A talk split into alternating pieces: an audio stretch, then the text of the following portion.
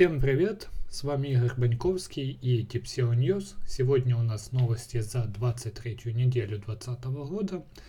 Давайте познакомимся, посмотрим, что случилось в SEO за эти 7 дней. За 8 даже, потому что понедельник был у нас выходной. Итак, Мюллер в своем видео рассказал, а, ответил вернее на вопрос, можно ли считать низкокачественными страницы те, что получают очень мало или совсем не получают поискового трафика. Он говорит, что нет, а, что ноль трафика или когда его совсем мало по сравнению с другими страницами не является прямым показателем о низкокачественности страницы. Ведь эта страница может потерять актуальность.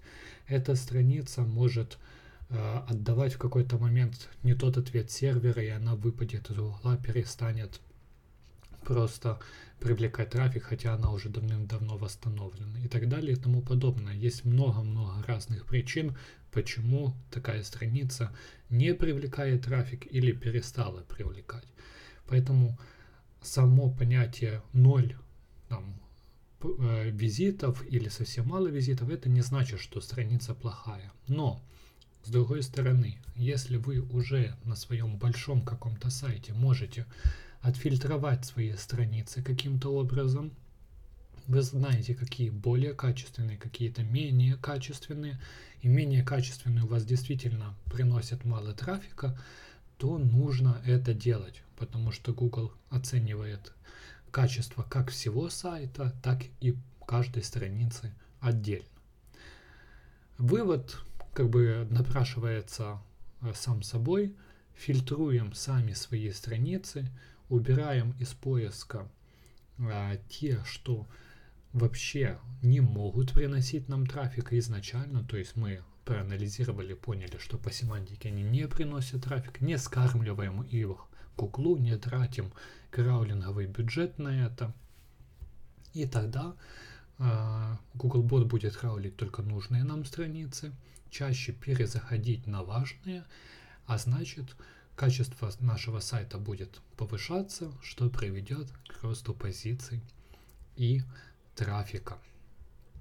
Тут понятно. Переходим ко второй новости. Ален Гейб рассказал, что а, есть разница между алгоритмом BERT и другими алгоритмами, что было в принципе очевидно. Он сакцентировал внимание на том, а, что BERT, он как алгоритм направлен на то, чтобы понять, о чем вообще текст, что пишется в этом тексте, тематику выразимся так, да.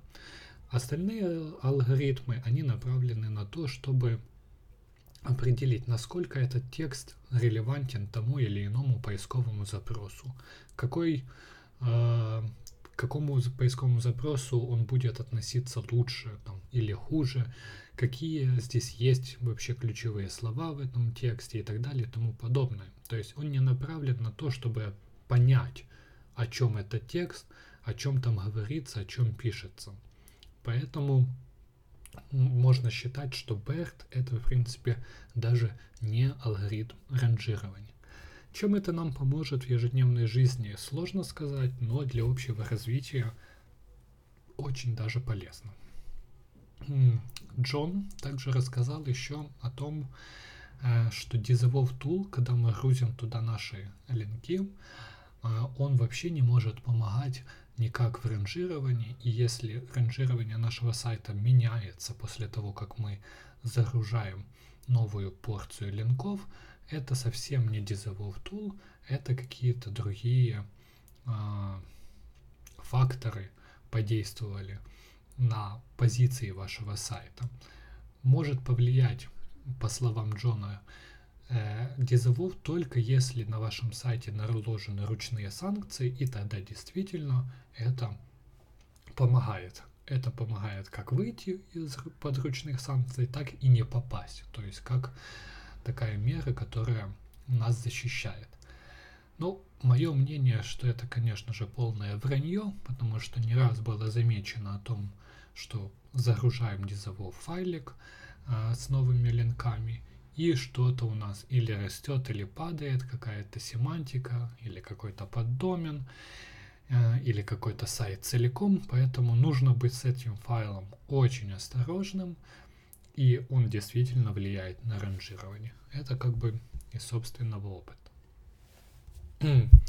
Очень интересная и прикольная история случилась с Semrush. Semrush — это, кто не знает, такой сервис по анализу линков, контента э, и так далее. Аналог э, и конкурент Ahrefs со своими какими-то уникальными функциями, конечно. Э, но смысл один и тот же. У них был свой сервис, э, раздел на сайте, а блог, в котором они продавали с статей линки. То есть ты мог взять и купить эти линки с сайта Semrush. И в какой-то момент Мюллер заметил какой-то твит, что ли, от Semrush, или кто-то его спросил о том, что он думает а, о такой практике, и он сказал, что такие ссылки не будут считаться натуральными, и команда веб-спама была бы очень удивлена а, тем, что увидит такие ссылки. Было бы очень круто, чтобы они вообще были no-follow, он сказал. Поэтому э, Симраш на самом деле очень быстро среагировали, поудаляли там какие-то свои твиты и э, закрыли данный сервис. Интересный отзыв был об этом сервисе от одного парня. Он написал, что купил несколько линков на свой сайт, э, с этого раздела, а потом э, ввел свой сайт после появления этих линков ввел свой сайт на анализ в самом же Semrush, и Semrush, проанализировав все ссылки на этот сайт, сказал, что вот эти вот ссылки с раздела э, Semrush, где он купил, они вообще токсичные.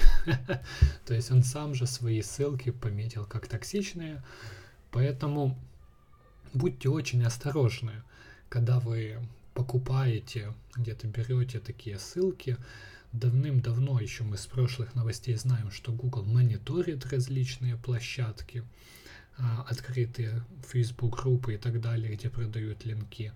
Также будьте аккуратны вот с такими вот сервисами, которые в открытую говорят о том, что ты можешь купить данную ссылку. Это рано или поздно будет замечено, и приведет к потере ваших денег. Это в лучшем случае, а в худшем в потере трафика. М-м, интересная новость про фичер сниппет Гугля, как он э, начал по-новому показывать. Э, вернее, не он начал по-новому показывать, а он начал немножко иначе работать. Когда пользователь кликает по фичер сниппету какому-либо, он раньше перенаправлялся просто на сайт а теперь он автоматически прокручивается на странице сайта, куда он попал, к тому месту, где взят кусок текста для фичер сниппета, и этот кусок текста еще подсвечивается, выделяется. Это очень прикольная функция. А, интересно, как это повлияет на конверсию. Каких-то данных а, нету еще пока что по анализу, но а, мне кажется, что это, конечно, повысит релевантность страницы в глазах пользователя, он видит действительно то, на что он кликнул. Бывало такое, что фичер snippet брался текст из середины страницы, пользователь мог туда не докрутить, а перед этим там куча какого-то шлака написана, который ему не нужен, и он бы тогда уходил с этой страницы. Теперь с большой вероятностью он, конечно же, останется. Посмотрим, анализируйте, у кого много фичер-сниппетов а, есть в выдаче, смотрите, как меняется CTR тех или иных страниц а, с, за эту неделю, вот с момента реализации данной фишечки. И э, в телеграм-канале я тут еще запостил очень прикольные две статьи за прошлую неделю. Мне очень понравились. Вернее, одна статья, одна видео. Статья на блоге Ахревца про JavaScript SEO. Э, полезно освежить свои знания тем, кто, в принципе, понимает, о чем это. И очень будет полезно много новой информации для тех, кто в этом э, еще не разбирается и не окунулся в этот весь хаос и ужас JavaScript SEO. И также очень крутое видео с Мартином Сплитом. Кто не знает, это такой парень, часто с розовыми волосами из Гугла, который постоянно про JavaScript рассказывает, про Google Bot рассказывает. Очень смешной. И он дал интервью, а, в котором рассказывает про Evergreen Google, Blue, Google Bot. Это новый, быстрый, крутой Google Bot, который сейчас практически каждый сайт обходит в несколько раз быстрее, чем старый, э, лучше парсит JavaScript и много других фишечек. Посмотрите видео, э, уверен, будет полезно. Не забывайте подписываться на обновления, пишите комментарии, ставьте свои лайки, э, поддерживайте проект на Патреоне, буду рад всего лишь какой-то маленькой вашей поддержки. Всем пока и до новых встреч на следующей неделе.